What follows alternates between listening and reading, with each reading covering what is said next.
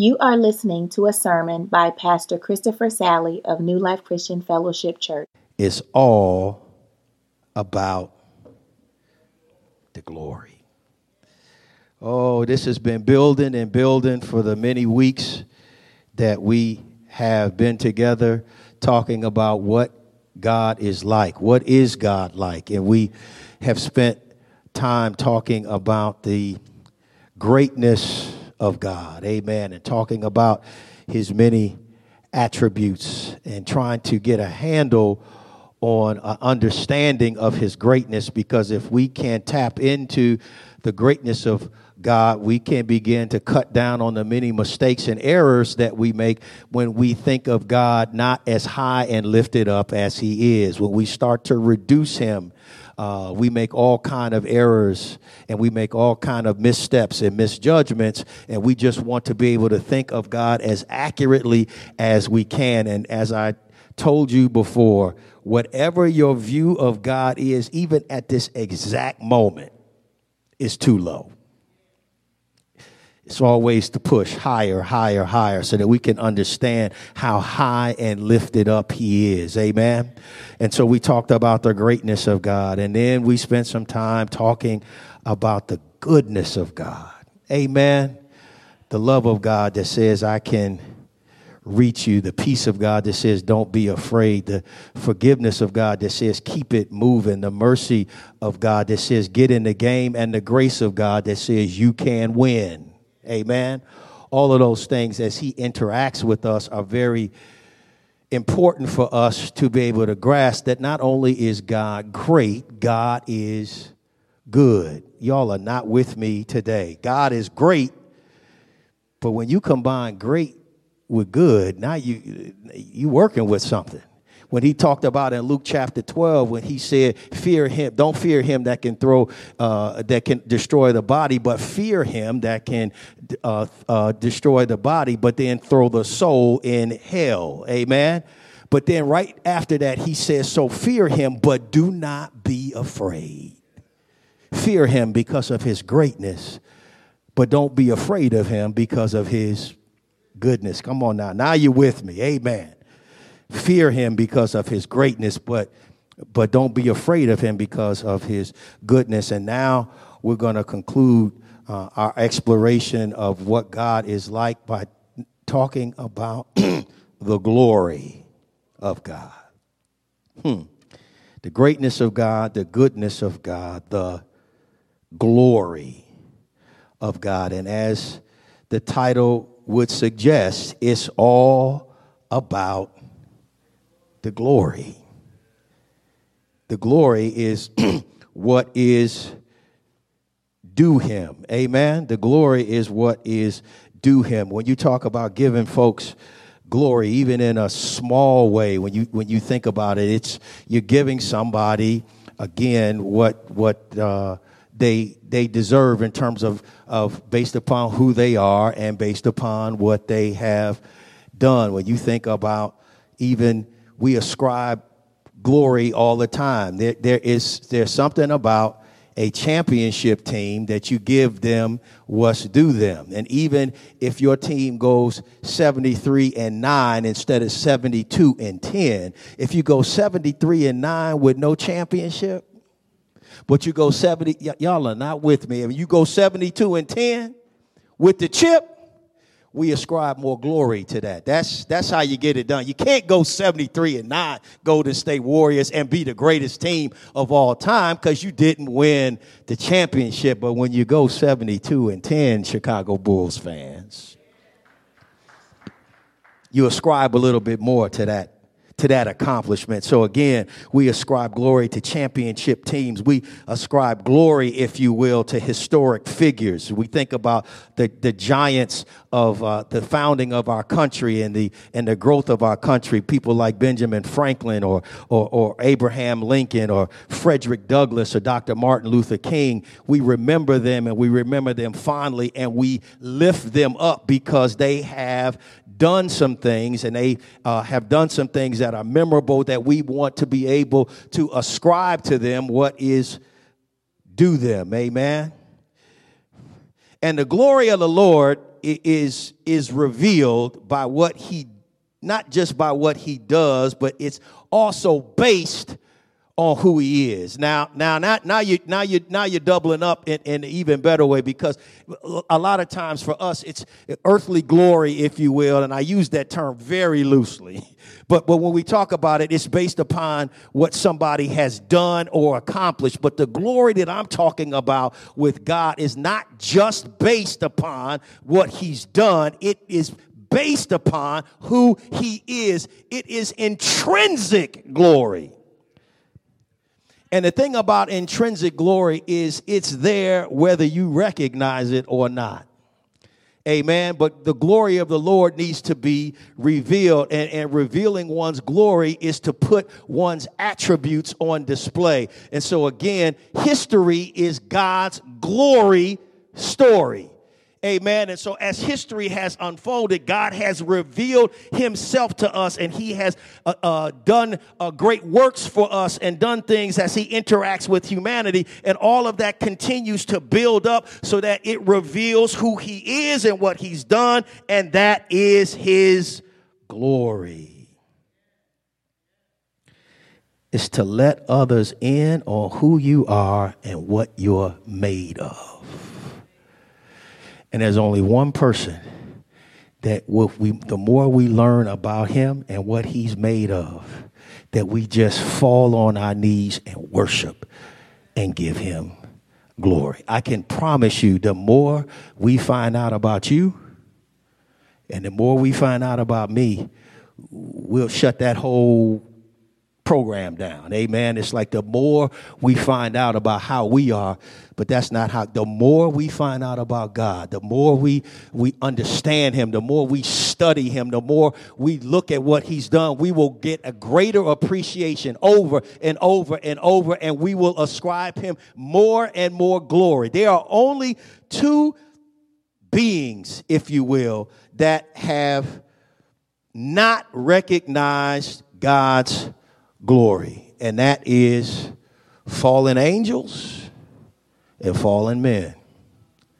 Everybody else or everything else has given God the glory, what is due him. But there are those two classes of beings, if you will, that, that fall short of giving God the glory. For all have sinned and fall short of the glory of God, fall short of the purpose for which they were designed. Every breathing, living creature was designed for one purpose to give God glory.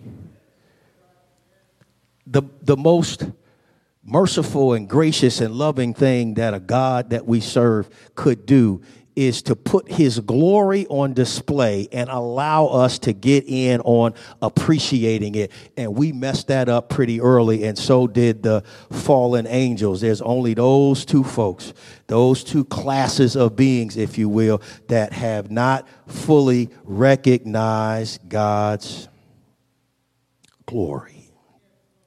Hmm. Now, the most common word in the Old Testament for glory is this word kabod. Amen. It's from a root word that means to be heavy. Come on, somebody, or, or weighty. the Old Testament word for glory or honor to splendor is this root word that means to be heavy or weighty. Now, the folks in the 60s in particular, they may or may not have realized they were tapping into something when they began to describe each other.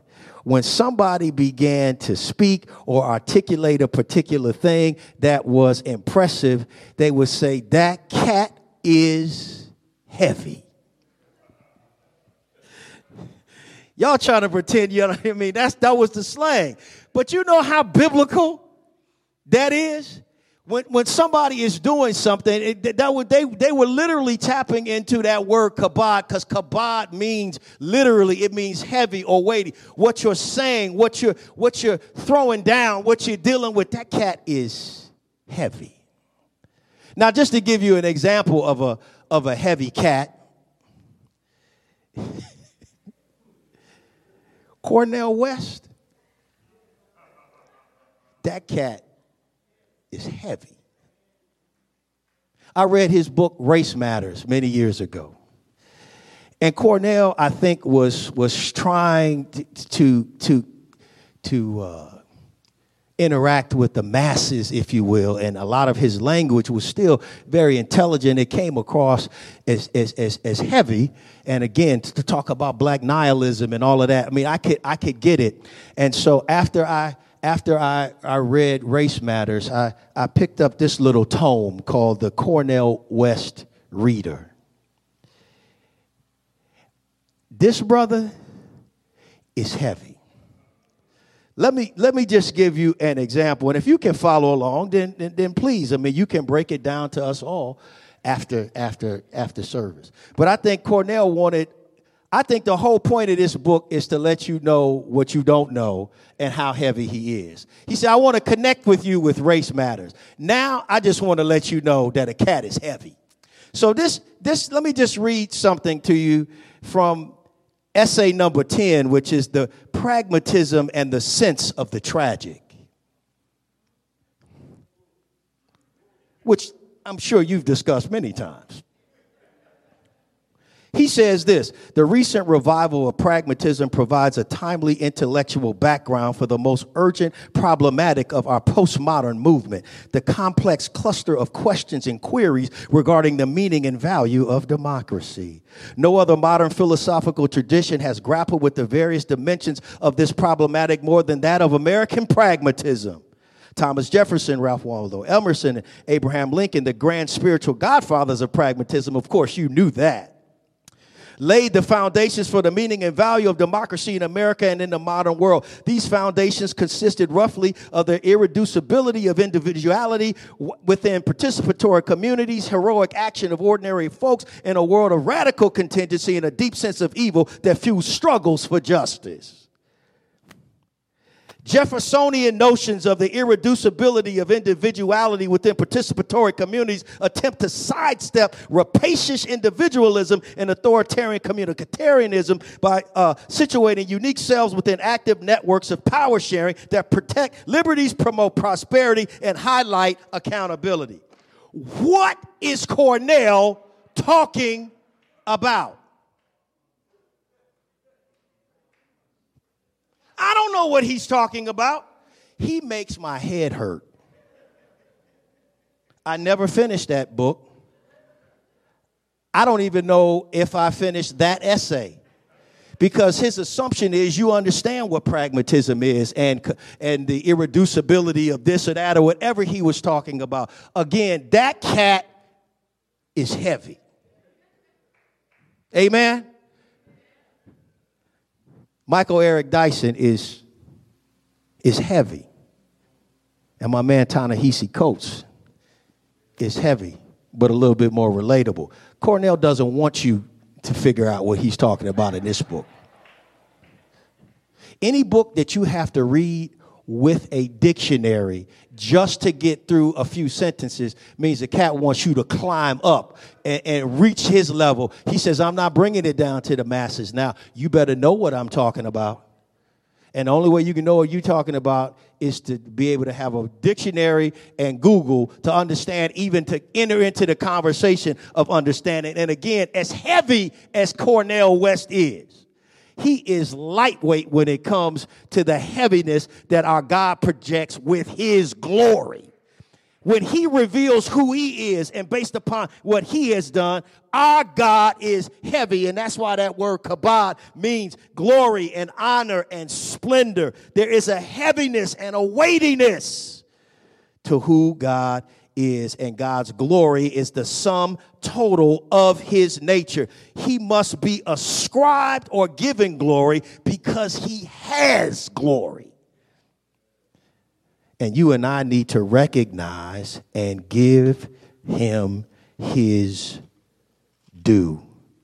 That's why in Romans 11 and 36, after the Apostle Paul spends all of this time, and guess what else? The Apostle Paul is heavy.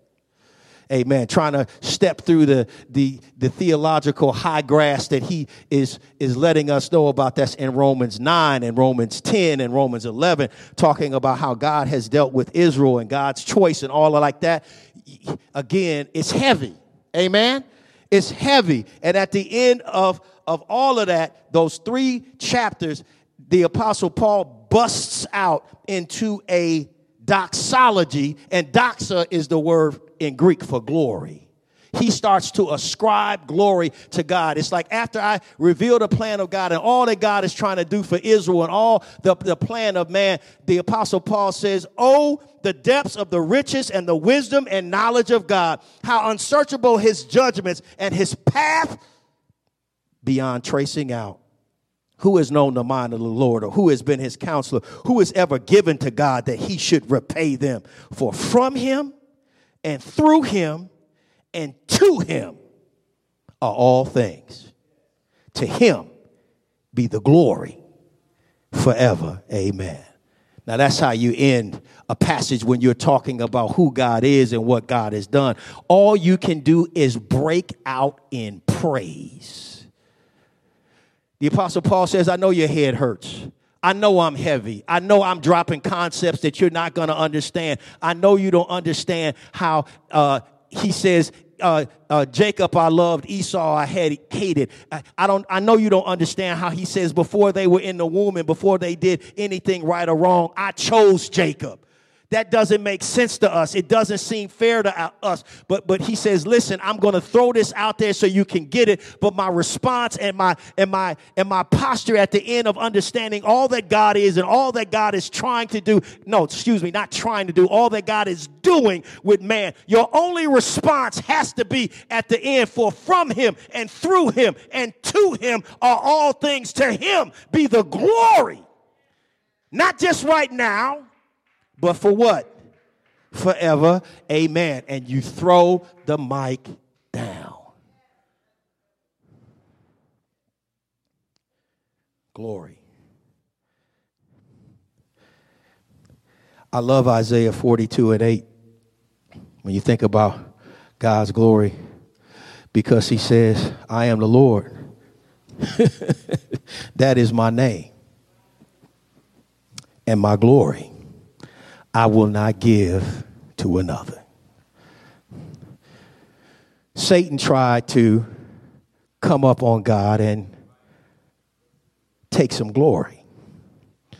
And you remember what Satan did and, and, and his choice in Isaiah chapter 14, those, those five, I believe, I will statements that really characterized Lucifer's problem with God. He uh, decided in, uh, in Isaiah 14, he said, uh, this is the scripture saying, You said in your heart, I will ascend to heaven, I will raise my throne above the stars of God, I will sit enthroned on the Mount of Assembly, on the utmost heights of the sacred mountain. I will ascend above the tops of the clouds. I will make myself like the Most High. And God simply said, No, you will not. Amen. But that was what he aspired to because he wanted to ascend to heaven. He wanted to rise. He wanted to sit. He wanted to ascend above the clouds. He said, I will be like the Most High. His pride is such that he wants to be worshiped and he wants to be worshiped for the glory that God created him. And God said, The glory with which the created thing has is nothing compared to the glory of the one who created him. Isaiah 28 lets us know just a little bit maybe about the mindset. We'll just break that down for a second. A little bit about the, the mindset of, of uh, Satan, because if you look at him and how he was created, he was a bad boy. Son of man, take up a lament concerning the king of Tyre and say to him, You were the model of perfection, full of wisdom and perfect in beauty. You were in Eden, the garden of God, and every precious stone adorn you ruby, topaz, emerald, chrysolite, onyx, and jasper, sapphire, turquoise, and beryl. Amen. You talk about bling bling. Satan had the bling bling. Amen. In the King James, it talks it talks not about they, they, they have different descriptions. And the, the one stone that I like that I think that the brother, brothers would, would gravitate towards was the carbuncle. I don't know what a carbuncle is, but it sounds fat and it sounds like something that we would want to put on a chain. It was like, nah, gold is played, platinum is played. What you need to get is a carbuncle. I can see brothers with big, like, and then a carbuncle's not little, it's got to be big. And we would play it as big. That's the bling. Satan had all of that in terms of how he was designed. He was, he was bling bling. And then the scripture says your settings and mountings were in you, before, uh, as um, your settings and mountings were made of gold on the day you were created, they were prepared. The, the King James uh, talks about, again, your, your, your, your chambers were, you, were, were made. And again, the indication is that when, when Satan walked, music played. That's a bad boy. Amen. Got his own theme music. You know, you know, according to I'm gonna get you sucker, it tells you every superhero must have their own theme music. And that's why at the end of that movie, they had Jack Spade with the KRS-One and, and BDP were walking behind him. And again, that's a great image. They were walking behind him and they were playing music as he walked. Satan didn't need anybody to walk behind him. The music played as he moved. And so when you start thinking about that, you got that kind of bling, you got that kind of beautiful uh, creation. He uh, he had the he had the bling bling, and so he also had the privilege. He was near God's throne, and he was in His holy presence. And in verse 14 will remind us that of his position, it was of the highest order. You were anointed as a guardian cherub, for so I had ordained you. You were on the holy mount. You walked among the fiery stones. You were blameless in your ways from the day you were created till wickedness was found in you. Fallen angel. And what was his crime? He wanted glory for himself, and all the glory is due to God. Beautiful, yes anointed, yes, had access, had all of that, but missed out on one thing. It's still about the business of the one who is created cannot be greater than the one who created him. And his pride wanted him to be worshiped, and his penalty was he was cast down to earth. And because he was cast down to earth, when God began to move across the waters. And when God began to to create, as it says in Genesis 1 and 1, in the beginning, God created the heaven and the earth. And the earth was without form and void, and darkness covered the face of the deep. The reason it was without form and void is because Satan was cast down uh, previous to that. And anywhere that he occupies automatically turns into a garbage dump formless and voidless. It's not what God intended. That's why in verses in Genesis, we're really talking not about the creation of the earth, beloved. We're talking about the recreation of the earth because he went down to earth and he turned it immediately into a garbage dump. And then God begins to move and God begins to create and he separates dark from light, uh, light and he does all of these things. And then God has the nerve the nerve to create a creature not as beautiful as Lucifer, not in the same class in terms of, of, of power or anything like that, but he creates a man and says, Now I am giving you dominion over this place. And Satan said, No, it's on. It's on. There's now the battle for that. And now we become inserted into that. And it only took two chapters. Genesis 3, where Satan then enlists us on his side, and then we got fallen angels, and now, unfortunately, we have fallen man. because we did not give him his glory. We did not listen to his instruction. He gave us a perfect place to be, and we did not do what we were supposed to do.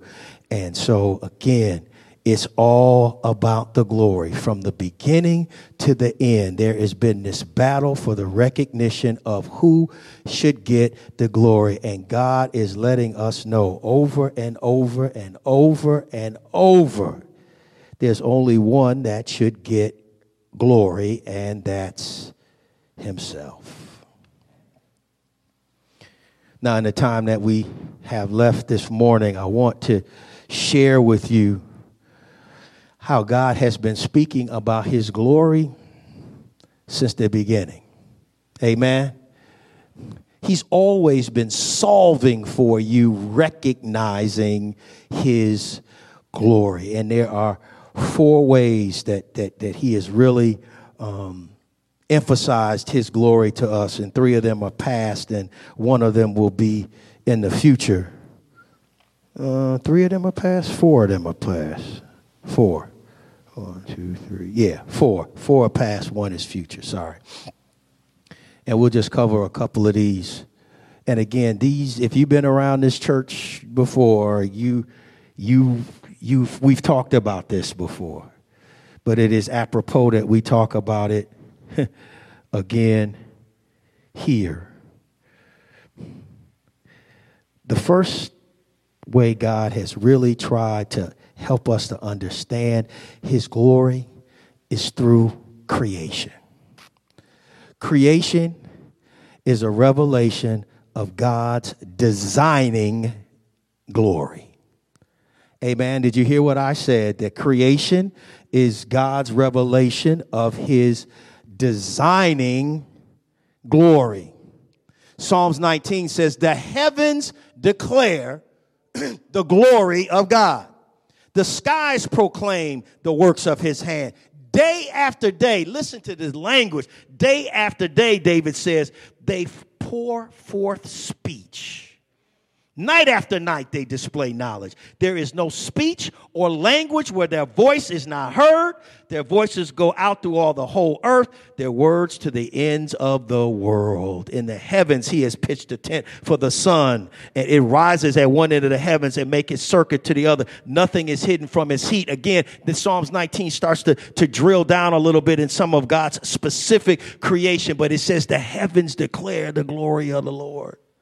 His glory is in the design. There, if you've ever sat, and I'm sure you may have had this privilege, if you ever sat and just look out over the ocean, there is something that will move you as you just sit there and you watch it, and then you just get lost in the vastness of a body of water like that.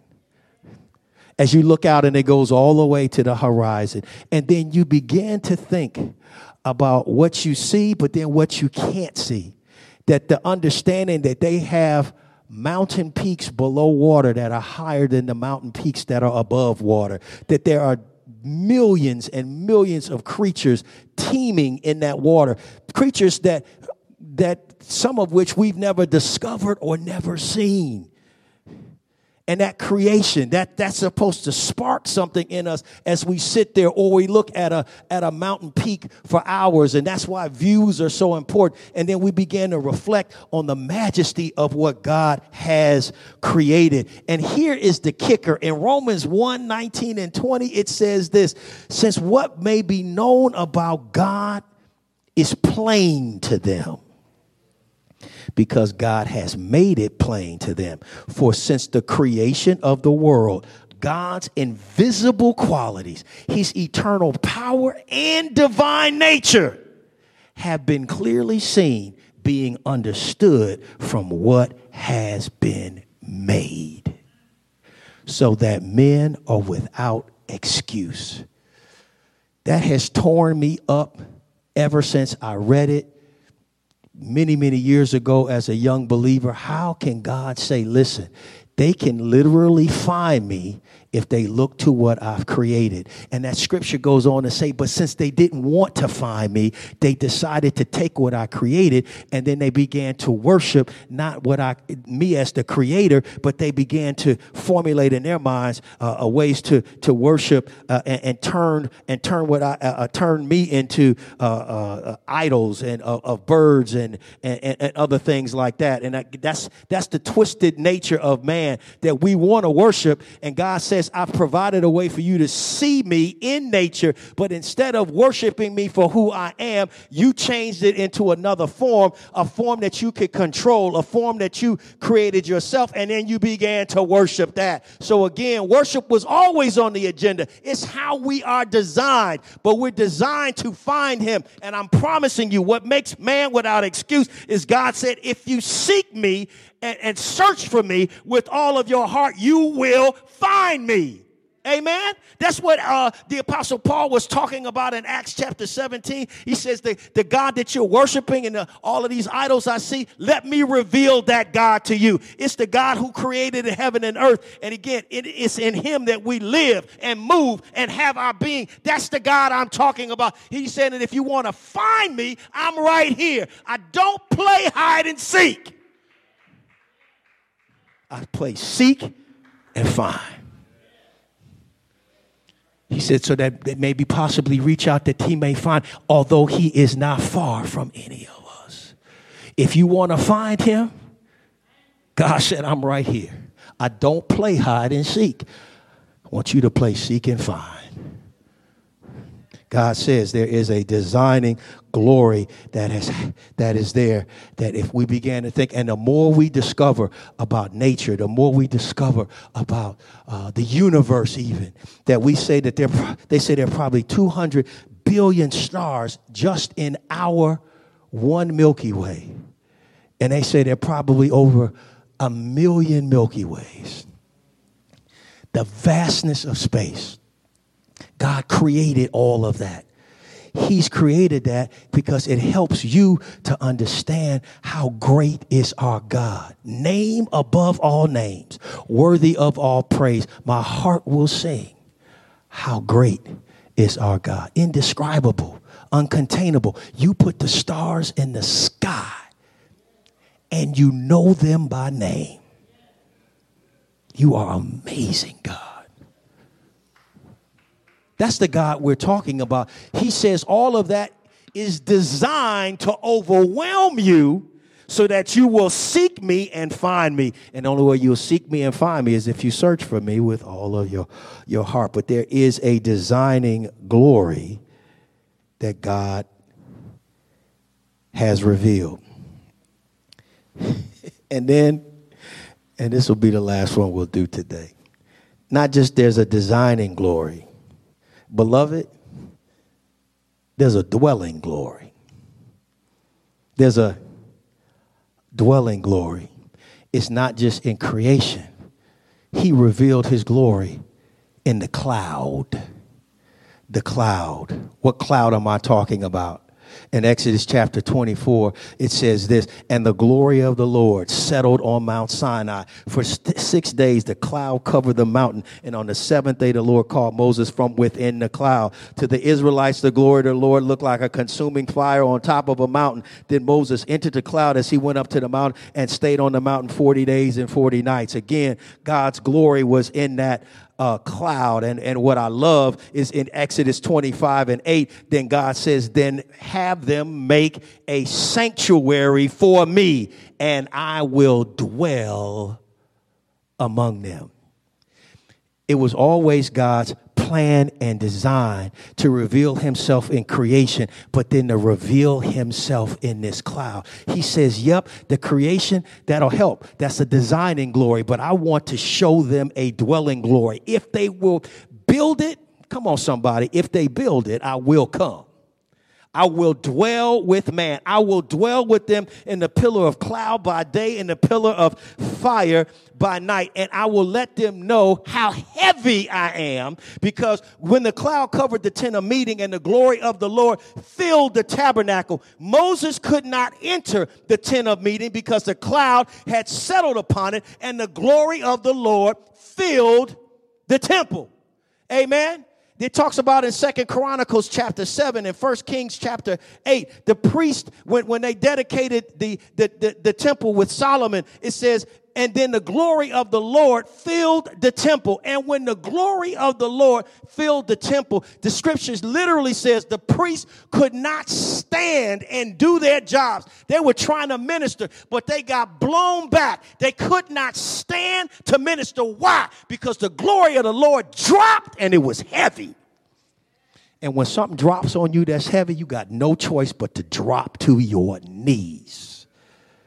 The priest said, We can't stand we have to kneel. We can't stand because we got blown back. We can't stand because the glory of the Lord is here. And that's the glory that in rabbinical tradition, and I know you've heard this word, that's what they call the Shekinah glory. Amen. Shekinah meaning uh, is a combination of, of a word for dwell and a word for Yahweh. This word called Shekinah. And again, it's the dwelling of God with men. He says, I want them to see my glory. I want them to appreciate how heavy I am. Because when I show up, everything else has to stop. You can't even minister when I show up because the kabod of my glory is that heavy. And I want you to know that if you build it, I will come. And he dwelled with the children of Israel. And it says, in all of the travels of Israel, whenever the cloud lifted from above the tabernacle, they would set out. But if the cloud did not lift, they did not set out. So the cloud of the Lord was over the tabernacle by day, and fire was in the cloud by night and in all sight of the house of Israel during their travel. They knew that they moved when the glory of the Lord moved. You and I, we seem to be moving all over the place, and the glory of the Lord has not moved to lead us. Okay, so we got nothing to say to that. We can say what we want about the children of Israel. They got that thing, at least they got that thing right. God said, When I move, you move. Just like that. When I move, you move. When we when I when we set out, it's because we're following the cloud. And if the cloud don't move, we don't move.